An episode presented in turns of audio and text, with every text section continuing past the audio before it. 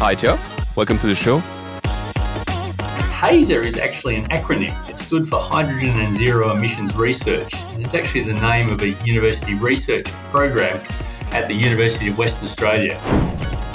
Our process needs methane gas or ethane. We are completely happy to work on either natural gas or biogas.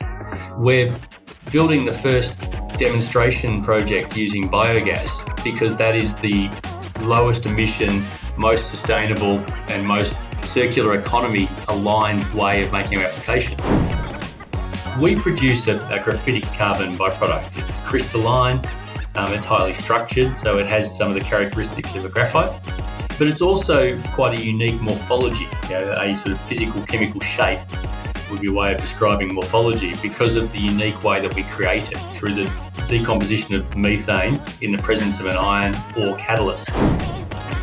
No, we have enormous benefits from scale, and that suggests that at least part of the company's future will certainly be based on, on natural gas as a way of decarbonising, you know, gas-based industries. I think we have a very global perspective on our technology. So if we were focusing only on the Australian market, it would be a very challenging place for us because, like you said, Australia is probably one of the best places in the world to do green hydrogen from electrolysis.